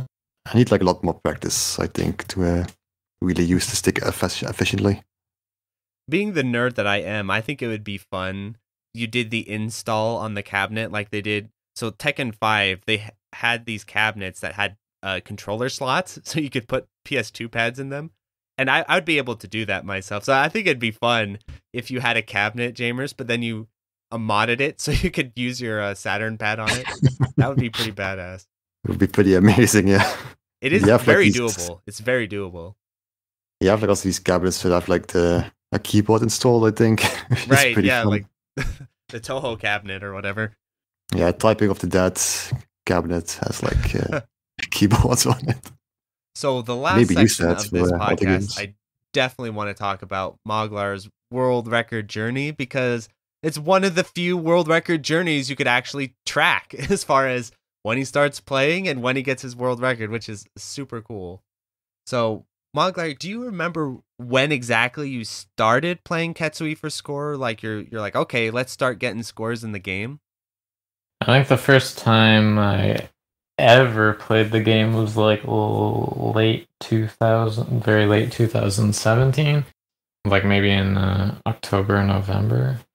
I think that was the first time I ever played the game, or maybe it was a bit earlier, and I started playing the game a little more after that. I don't know. Yeah, I started playing for the first time about then. I I was going for score pretty much from the get go though. Okay, so you begin late 2017, Yeah, and then I a little remember bit. from there, were you playing a lot of Ketsui all the time, or were you still in that early phase where you're jumping from all these different shmups, or were you just like, Yeah, let's do this? I was jumping a bit. I, got like um I've ended up getting like uh more dedicated to Ketsui, I guess, like on its own um in like the second half of 2018. Do you remember how long it took you to get your very first one all? I don't know. I don't think I was playing too actively in this time, but um, I think I got in like uh, I think it was February actually of um 2018, like very early, I think, or maybe it was March. I think it was February though. Um, so I guess I was playing an okay amount back then. I think I might have had like, for some reason, I don't know if it's true or not, but I think the number I kind of remember in my mind is like 70 hours or something. Was it uh, Okay. the first shmup you played? No, I, I was not very good at the time though. Um, I had um, I had like the Touhou normal one CCs, and I had like a couple hard ones, like PCB and IN, which are like a couple of easier ones. Mm, So I was, yeah, I was not too good at that time. so I was still fairly beginner. Do you remember after you got your one all what your thought was as far as what your attitude towards Ketsui was at that time? Because I remember when I got my first one all in DDP, I was like, journey over. You know, like I'm never playing this game again. I did it. You know, I'm never going to get a two all, so I'll just uh, leave it here. Then a few months later, I came back. But what Mhm. was? Do you know what your initial thought was when you got the one all? Where you're like, okay, new game, or did you decide then, okay, let's let's keep going? No, I wanted to. I, th- I think I was gonna play the game more in the future, but I, I think I took a break from it at that point after I went off. Um, I played Crimson Clover for a couple months after that, and also some Daioujou, I think, which I did not get very far in. Daioujou has a very high skill floor for scoring, so my score was terrible. I played that for like hundred hours and didn't even get in Black Label and didn't even get two hundred mil. I was like, what the fuck, dude? yeah, that's how Dodonpachi goes with the shadings and all that sort of stuff. I also got to like two three though, which was like kind of okay. So then, how did you, or when or how did you decide to come back to Ketsui? Like, what was the inspiration for that? I think I just wanted to play the game more, I guess. I mean, it's been a while. I guess I had more interest in playing the game, and I was like, okay, I'll start playing it again. I don't know. Do you know when you decided to go for the Omote?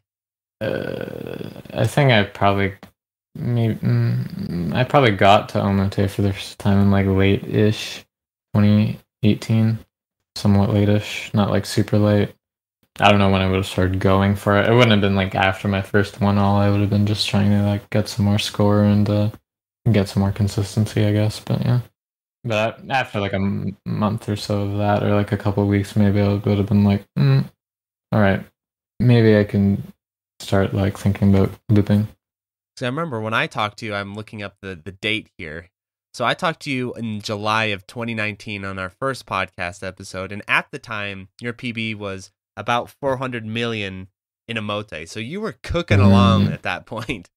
There must have been something must have kicked in gear between uh, 2018, summer of 2018, and uh, summer of 2019. I was yeah, I was just playing the game very actively during that time, or pretty actively at least.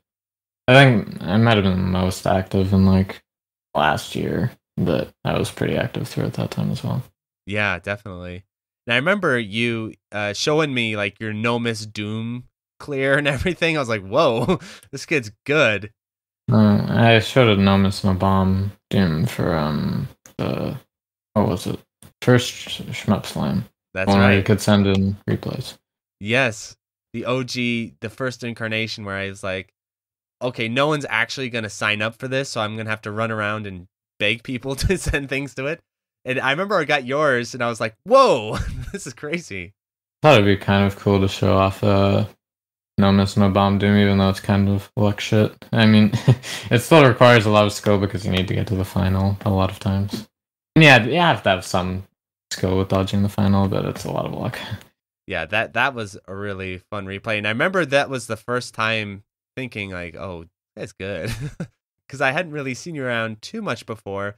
And um, I, I remember KZ actually messaged me, and KZ said, "Hey, have you? Do you know about Moglar?" I was like, "Oh no, who's that?" He's like, "Uh, he's this you know player, and he's doing really good in Ketsui right now." And then I saw your scores. I was like, "Whoa, this guy's kicking ass." So yeah, you you came in you came in hot as far as uh taking out Ketsui really early, even.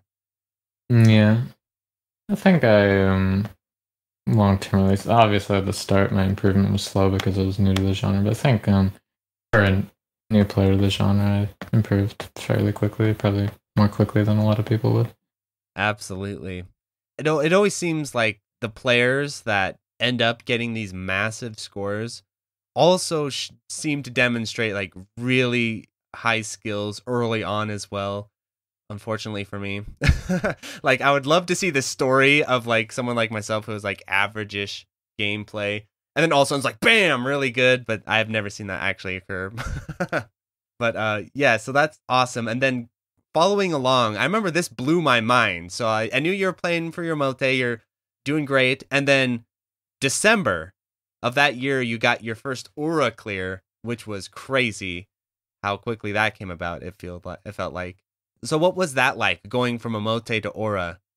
So, well, maybe it looked like quick, but um, so after I got my first Omote to all, I was like, okay, maybe I should try Ura now. I played like a pretty good amount of Ura, um, for like I don't know, I don't know how long I stuck with it. At least a couple weeks, maybe a month even. Yeah, probably not a month back then, but a couple weeks. Probably played Ura, and I was like, this is way too hard right now. Right. I'm just gonna go play Omote more. I'm just gonna get 400 mil Omote first, and then I'll come back to Ura. so that's what I did. After I got the 400 mil Omote, yeah, I practiced Ura again for a couple more weeks, and I uh, managed to clear the loop for the first time. And I um, practiced it more and did more full runs, and uh, eventually I got to clear. It took a fair amount of grinding, but And I remember the very first time I played Ura. The thing about it is when you watch uh, really high skilled replays of Ura, like just watching them, it doesn't look all that different from Omote when you just kind of look at them. and then you play it and you're like, oh my god, this is, this is brutal. way So, uh, yeah, did you harder. were you shocked the first time you played Ura?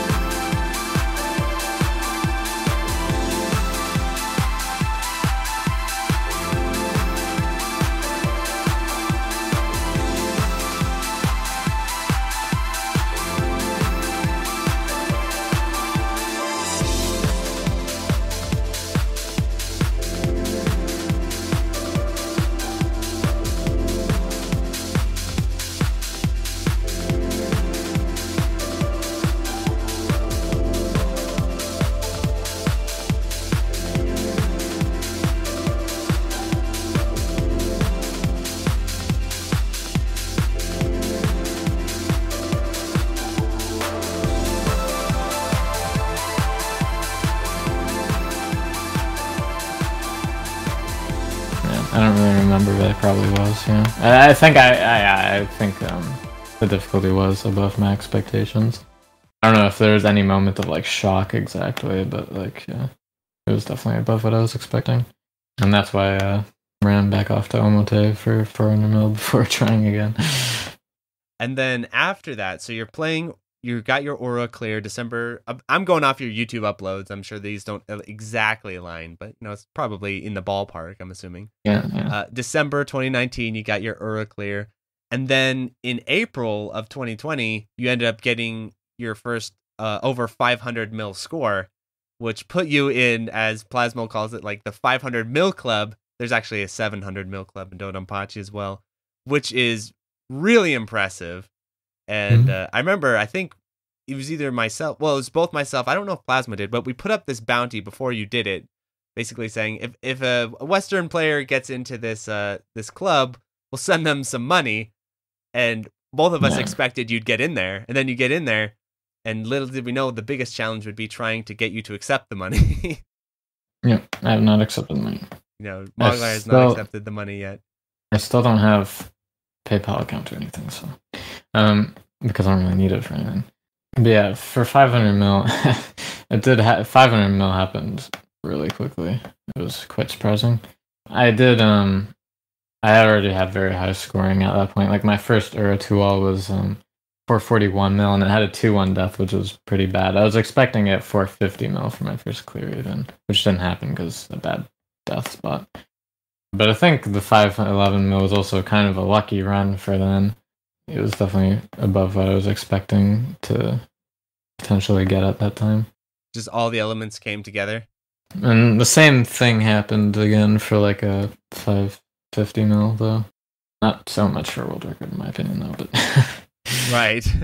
Well, the thing is, is that to put context for everyone listening, so when Moglar gets his 511 million, at the time, the world record was by SPS at 583 million in 2014. He set that in 2014. And so, from what I understand, just talking to Plasmo and talking to other players, when it comes to getting these really, really high scores, it's like that final stretch that's actually incredibly difficult. Much more like the numbers are a little bit deceiving. Like the mm-hmm. jump between, for example, like a 300 mil and a 400 mil is way easier than jumping from 511 to 580 or something like that, from what I understand. Does that sound about right to you? yeah, yeah, for sure. Um, I wouldn't even say I wouldn't say it's like a small number jump. Even it's a pretty large percentage of the score, really. But um, yeah, I mean, I think I've like pretty much like doubled my playtime since I got my 500 mil. So yeah, right. There you go. but um, and uh, you know, I was a, a scrub when I started. So if I wasn't a scrub when I started, um, I might have got past the beginning parts or uh, quicker, and the later parts might have took been even larger percentage percentage go. of the Right. time. Exactly. Although I'm not entirely sure on that, but an idea. So, what were you thinking at this stage? Because for a lot of players, definitely myself included, you know, when you get into those higher tier scores and you're kind of like in the cool kids club, like, oh man, I've got a massive score. That'll do. You know, I don't really need to try and attack the world record score. What was sort of running through your Mhm. mind as far as giving you inspiration to to continue even in the face of such a massive score? Firstly, um, after getting 511 mil, I was like, uh, a big goal of mine was getting 540 mil, um, for a couple of reasons. Because uh, SPS's top, the top leaderboard score on PS4 was in 537. So Right. beating that, I could get 540. There are a couple. There are like three players, four now even, that had scores like right around that point. and um, I think I just liked the number. I think that was the last reason, which is a silly reason, but It just looks Um, way cooler than 511. yeah, like, I was just like, cool. yeah. So I was like, yeah. At that point, so that's uh, was a really big goal of mine that I wanted to, and like I was thinking, even at that time, um, I was like, well, once I get past 540 mil, then that's like probably not really half of the jump in reality, but it's half of the score jump to the world record even. Then there's the world record, and there's uh 600 million. There's also like getting around like GAN and RS's score could have been a cool goal. So there's like all that stuff there, and I was like, yeah, I'll probably end up there eventually. So you, it sounds like you, you're like you're just setting these goals ahead that seem, you know, they were hard but achievable. So you're like, okay, 511, let's get to 540. Then you're like, let's get to the next step, and then you're just creeping slowly towards that world record. Yeah, I just like spammed goals pretty much. Goals all over the place. But there's like a it was good with this game because there's like a lot of different um, goals you could make. You could make like um, getting this much score in loop one, or like uh, amount of score with your ILPBs in loop one. I could get like a go for like a three miss, or uh, I could uh, try to go for an omote. Like there's just a lot to do in this game, Right. which I think I think really probably helped keep it engaging for me all the way through. That's exactly what my next question was going to be was how Oh, did really? you stay how did you stay loyal to Ketsui? Yeah. Because with all these other shmups, like most most people, it would be hard to continue to, with the same game, Mhm. especially since you're already, you know, so great at it and have these massive scores that all of us would respect. The fact that you're con- continue going is pretty incredible. Yeah, there's just like like I said, there's just a lot to do, and the game is like um like uh people often say that like oh shmups it must be uh so boring. You're just playing the same game over and over again right? But like um your routes change and stuff. The game changes because your routes change. It's not like like you can't really compare um like some normal like survival one all to like high scoring loop like even even like mid scoring loop one routes versus like super high scoring loop one routes. It's all like very different feel Yes. very different play um lots of interesting things you have to do to um bump yourself up to those points. There's like Ura improving Ura scoring improving Ura survival to get more score um there's just too much. And like and also with like um the game changing there's like oh well now i can go play the omote loop. I've gotten this far and then oh the ura loop. And then oh uh some higher scoring routes in ura some higher scoring routes in omote. It's just uh it's always changing. There's always a lot to do lots of goals it's very much it's not it doesn't feel like at least for most of the journey it doesn't feel nearly as repetitive or at least for me it didn't feel nearly as repetitive as people would like make it out to seem Yeah, like people would make it out to seem like, oh, it's the most repetitive uh, thing you could possibly do, but not really. Uh, I don't yeah, I think it's definitely like I definitely agree there and people really misunderstand that aspect of the genre. Yeah, it's definitely not as um. I think most a lot of things are probably like uh, it's probably pretty average in repetitiveness, and whereas most people probably think it's the most repetitive thing in the world. Yeah, it helps if you uh, really like the game. That too, yeah. I do really really like the game. Yeah, I remember you were talking about your grind in Dodonpachi, for example, Jaimers. What kept you going with that as far as getting your score in Dodonpachi? Because that game especially absolutely breaks the heart and mind of the player.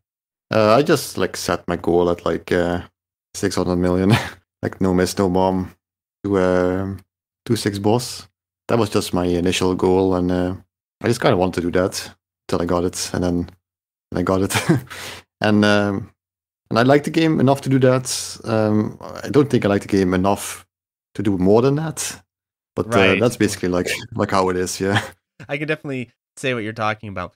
Well, there's there's something I want to ask you, Moglar, because um, I think I can kind of maybe relate to what you're saying, though not in such spectacular fashion. But for instance, even though Dodonpachi is a game that you know I have a sort of a hu- uh, love and hate relationship with, the thing about it is I don't think I could just move on with my life because I feel like there's more that I need to do in the game before I can just go play other things. And it almost sounded like when you're describing it, like maybe when you were playing Ketsui, it felt like you always had like this sense, like, uh, okay, there's more I need to do before I just move on.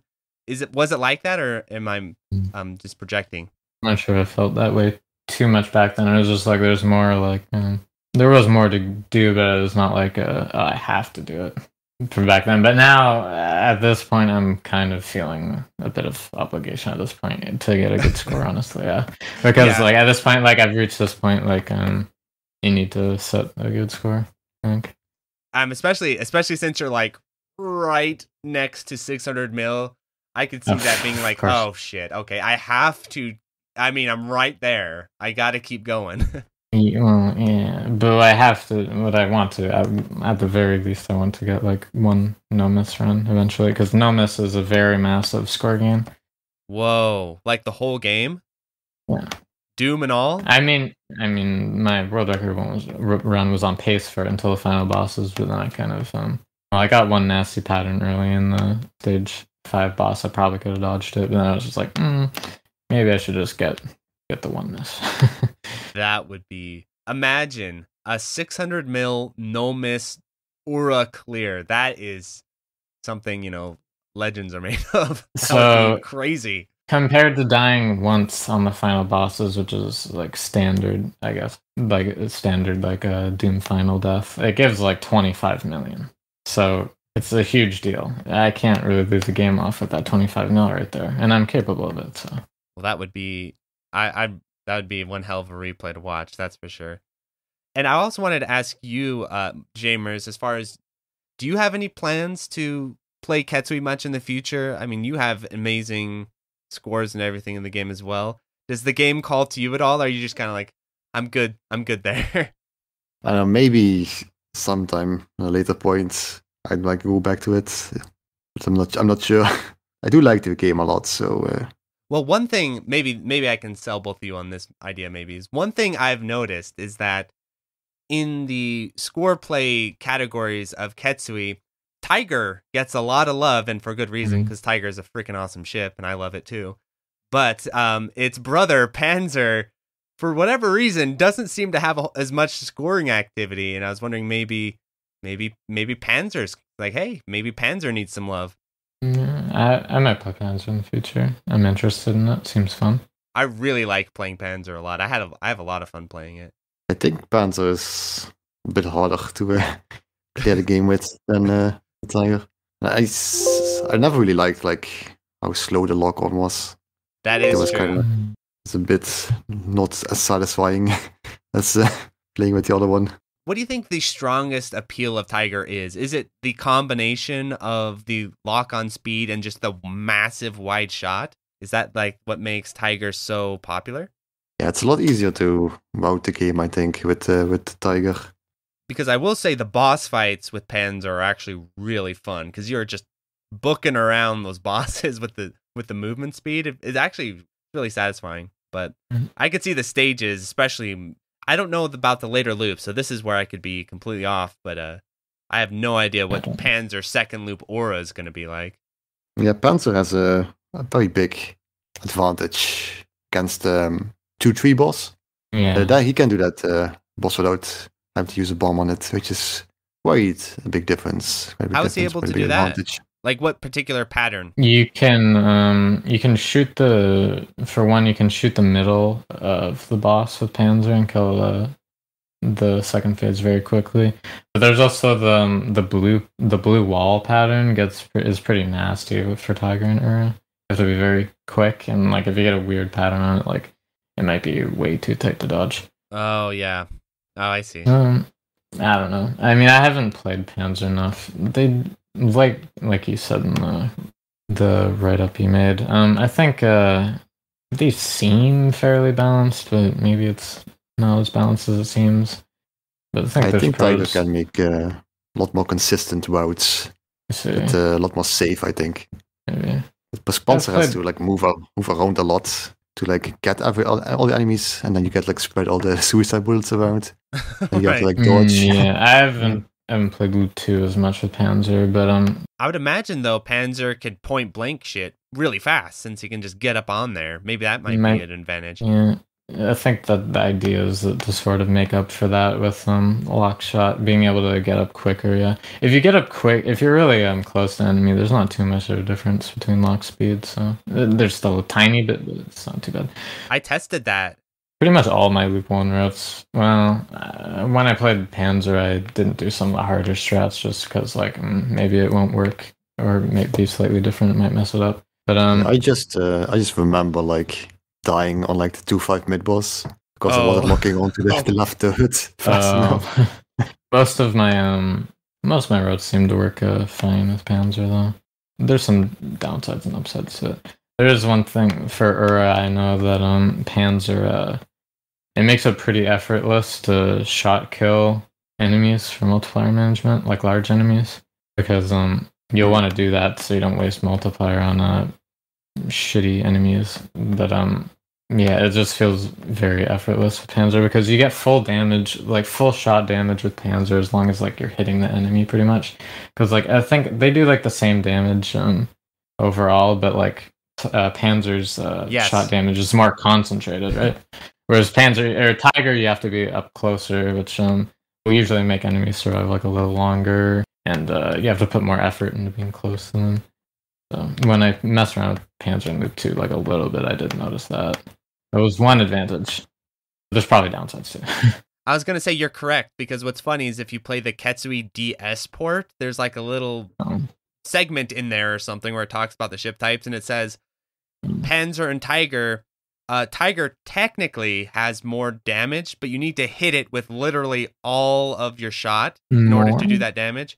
Whereas Panzer does more damage more often because you're hitting it with all your shots. Mm, well, if it says it does more, maybe it does. But I, I was under the assumption that it probably did like the same if you're point blank with both, but maybe not. Maybe it's slightly more Tiger or something. I don't know. Yeah, that, that's what it said on Yeah, I the just DS. kind of port, I remember like uh, I just kind of remember like back in the day when I didn't route the game much yet. I thought that uh, Panzer was like easier for the second loop than Tiger because you have like more leeway, I guess. The more the bigger speed, you can like dodge things more Mhm. easily on side read. In that sense, I thought like Panzer was like easier than Tiger. But once you route the game, then Tiger was a lot easier than, uh, than Panzer. Oh, interesting. Well, I'm going to be playing Panzer in the Omote loop, so we'll see how that goes. Another question I had before we finish our talk about Ketsui and scoring everything is do you have any interest now that you've got a big old Ura score, the world record in Ura, to target world record in Omote? Oh yeah, I mean, yeah, I probably will. It's pretty low effort at this point. I just need to like relearn the routes and do some runs. It won't take too long.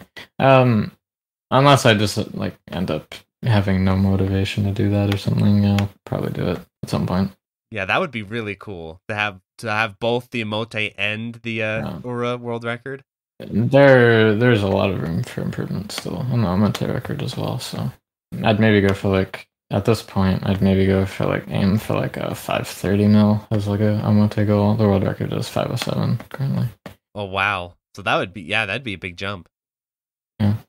It would be, um, I think it would be have to require like fairly good scoring. So I'd maybe have to get a few like successful no miss rounds, but no missing Omote shouldn't be like too crazy.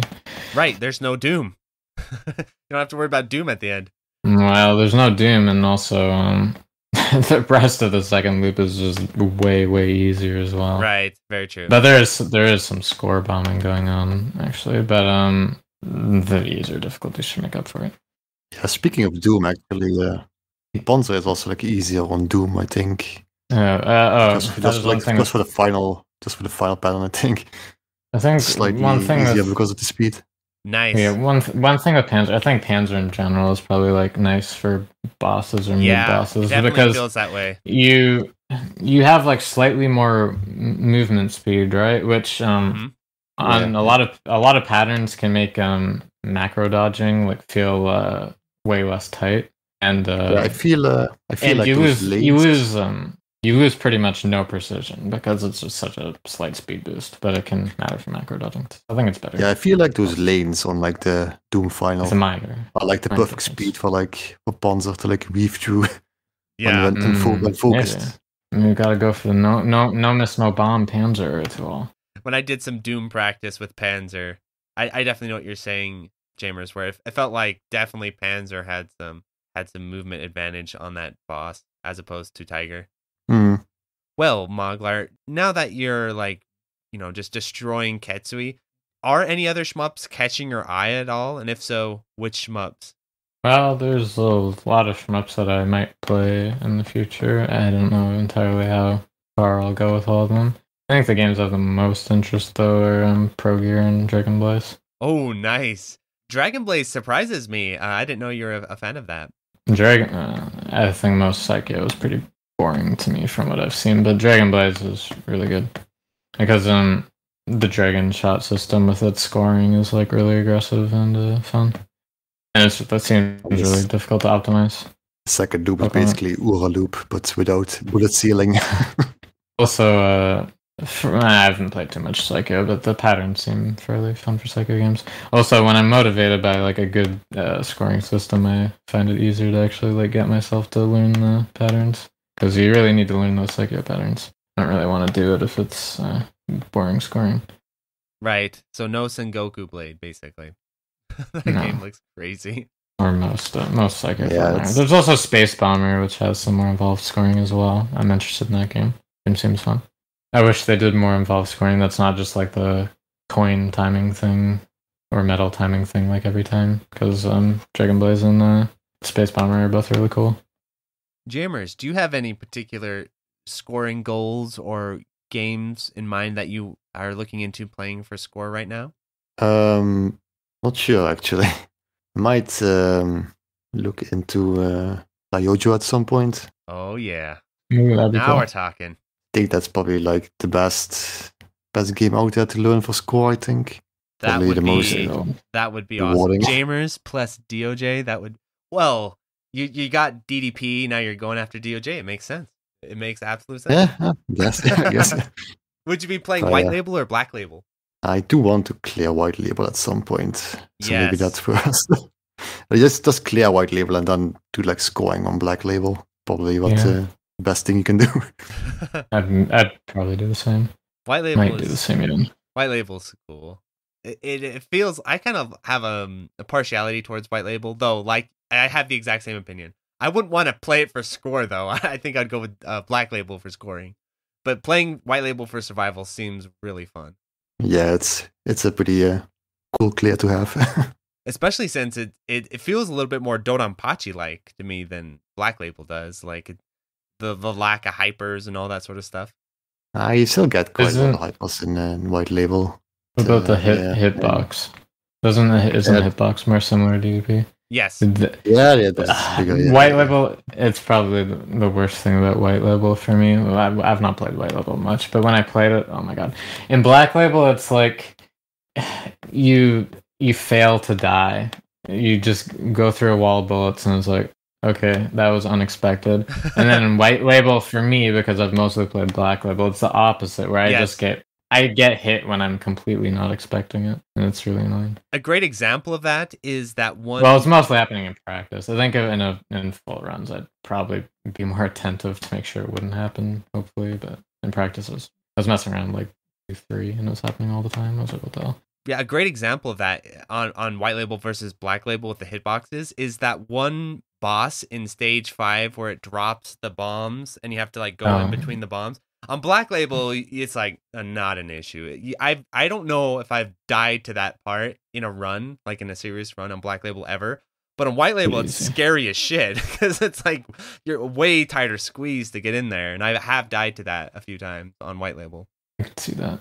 also the the final boss in black label like the the stage five boss in black label you can get away with some real some real squeaky dodges in that and then in white label it's much scarier Yeah, black label you can just like sit still for a washing machine, just White- wiggle a bit, and then you're probably fine. Yeah, Doesn't work in white label. machine. White Oh. label, you just, you just die on the washing machine. Pretty much. yeah, it's it's completely undodgeable in white label. well i'm really looking forward to see Jaimers playing some doj that would be that would make my Yeah. day because i'd love to see that In black label, you just wiggle in like a specific way, and like a lot of the time, you can survive just by doing that without really reading Yeah. much at all. You just wiggle Exactly, and yeah. like this eh, wiggle in the specific rhythm, and it's like oh, that was uh, it lasted quite a while there. uh, any ideas on what ship type you'll play Jaimers are you will you play type b or type A? B L. Yes, actually. I don't know, probably a BX. maybe. I like both ship types in DOJ quite a bit. Uh, I actually like playing them both. It's one of the few shmups where I feel like I can play almost fairly equ- equivalently across both the ships. Probably am still a little bit better with uh, Type B over Type A, but not a whole lot. So I I was curious which one you would play. Probably Type B, I'm guessing, since that's a little bit more like CL than Type A. But Yeah, probably BX if I had to choose. oh yeah, expert for sure. like playing the other ship, the other subtypes uh, in DOJ is always kind of kind of funny. B, I I've not routed too much of Loop Two, but like playing B makes Loop Two so much easier. Oh yeah. Because for my Mm. unrouted play, but if you just route it, like that issue is probably gonna go away. So Yeah, Type B also, I don't get why they abandoned that ship style because I think it's super cool. I know the chopper's awesome, so I, I know they brought back the choppers, but I do actually like the design of the Type B ship in DOJ quite a bit. It's like a I don't know, it looks like a submarine type ship, like a marine a ship you'd fly above the water or something. It's really cool. I think A looks really cool. I'm Not sure if I think B looks too cool personally. I think they're both great looking ships. So, any final thoughts before we end the episode? Yeah, I just want to like congratulate Moglar again because doing that uh, Absolutely. absolutely Thank you, thank you. insane, insane score, insanely unprecedented. I know. What, were, what were your thoughts when you first saw that he broke Mm. the world record? Were you shocked? Were you like, ah, I, I, I saw, I saw it coming. I saw it coming. Yeah, it was it was going to happen eventually. From how uh, how how how well he was doing and how crazy he was, how dedicated he was. yeah, that's uh, exactly crazy. Yeah. Well, any final thoughts, Moglar? Mm, I don't know. Play Ketsui, play Progear, play Dragon Blaze. Oh, actually, there's one last topic I want to quickly go over. Oh, Got it. Okay. So one last topic. Do you think that the quality of the PS4 port, having that particular port, was a huge boost to your like engagement with the game? Like, would you have dedicated this much time and effort into the game had it been on MAME or emulation, or was Mhm. the fact that it had the online leaderboards and the online replays and all that stuff was that a big factor for you? Mm, I didn't look at the replays. Too, the leaderboards are fun, but I didn't look at the replays too much because it was kind of a pain to watch them in a M2 port. Yeah. the fast forward, I don't, the replays is the worst part of the M2 port. I don't know what they're doing with that, but um, aside from them automatically saving and all that stuff, but um, yeah, it's very possible. Like um, I think especially the big thing, which I don't use it anymore, at least in runs, because uh, I want to feel more legit. But um, for a long time, I think um, the f- the fixed uh multiplier counter, like the gadget for the multiplier counter, where you can look uh at the side and see what your actual multiplier is at any time. Because the normal multiplier in game, um, the larger one, it just counts up and up and up, and like you never know what you're actually at Right. and uh, especially for like um IL grinding, uh, individual level grinding, trying to like improve my scoring. Like it was super satisfying um being able to see what the actual number was and like keep like bumping it up over time and uh seeing when I'm doing well. It just feels really good. Don't use it much anymore, but yeah, that that was possibly a big thing keeping me engaged through it long term. Yeah, and I I had the Very, same very experience possible. with the the Garegga port where that rank graph going for my first clear Mhm. Garegga was insanely helpful. like having that rank graph, I cannot tell you how useful that was for me Uh, with my routing and figuring out what to do. I found the rank graph pretty interesting. Yeah, when I played Greg but yeah, I noticed some things um about rank because of the rank ga- graph. Like I noticed um when you get like a full bomb pickup instead of just like a fragment, you get a big boost in um uh, rank, or maybe it's not huge boost, but there's a significant boost in rank when you actually fully fill up a bomb. So I was like, oh.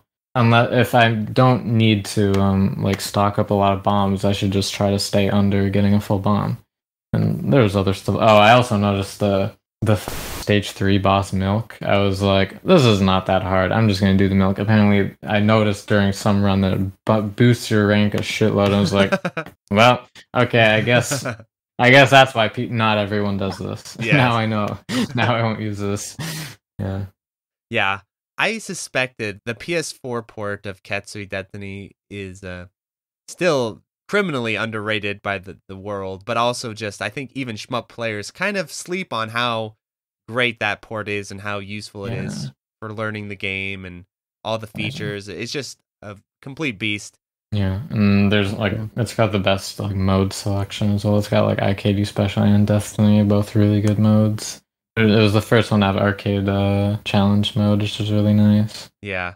There's the mode that gives you like the save states of your death, which I used sometimes as well. That was kind of cool and fun.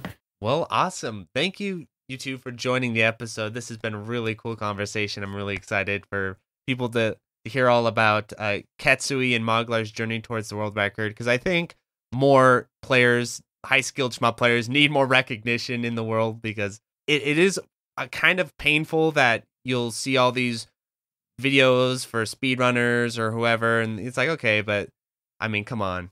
the amount of skill behind these scores and shmups is so insane. I, I I do want more people to recognize it and enjoy it. So thanks so much for coming on the episode, you two. Yeah, no problem. It, it was a really fun discussion. Yeah, it's always fun to uh, do these things. So, yep. yeah, no problem at all. So, Yeah, I really appreciate you two coming on. Adios, everyone. bye bye. See ya. Thank you to the $5 patrons 100 100 Dingo, Another Joe, Anthony A, Aaron Iodice, Aaron Solis, Ben, Blur, STG, Borgie22, Brian Reboot, Brian Shiver, Chris Yuzufovich, Chronic Burnout 3, Corey Mark, Daniel Savage, Darren Griffin, Delta Tango 6, Disco Stas Leia, DJ 420 Praise It, Dubs, Entropy, Eric H, FCK Full Set, Retro Schmupper, Hausu, Ilya, Kiwi, JLab, JB, RPG, Joe Angelo, John Kelly, Gameboy Guru, K, K2, Kiko Man 589, Larridge, Malays, Mark Toms, Maz, Megadeth, Minung, Mechalin, Mitch L.Y., Queen Charlene, Nathaniel Davis, and Electron, Neon Dagger Games, Okla Kugels, Philip Mason, Portal 63, Rattlecat, Raul, Real Skeen, Riff Mason, Shane Sinsiensky, SLW, The Boot Rex, The Real Ikuzo, The Dirty Screech, The Old Bensta, TRM, Sugumo, Twilight EX, Plasmo, and Utakaya. Thanks for watching.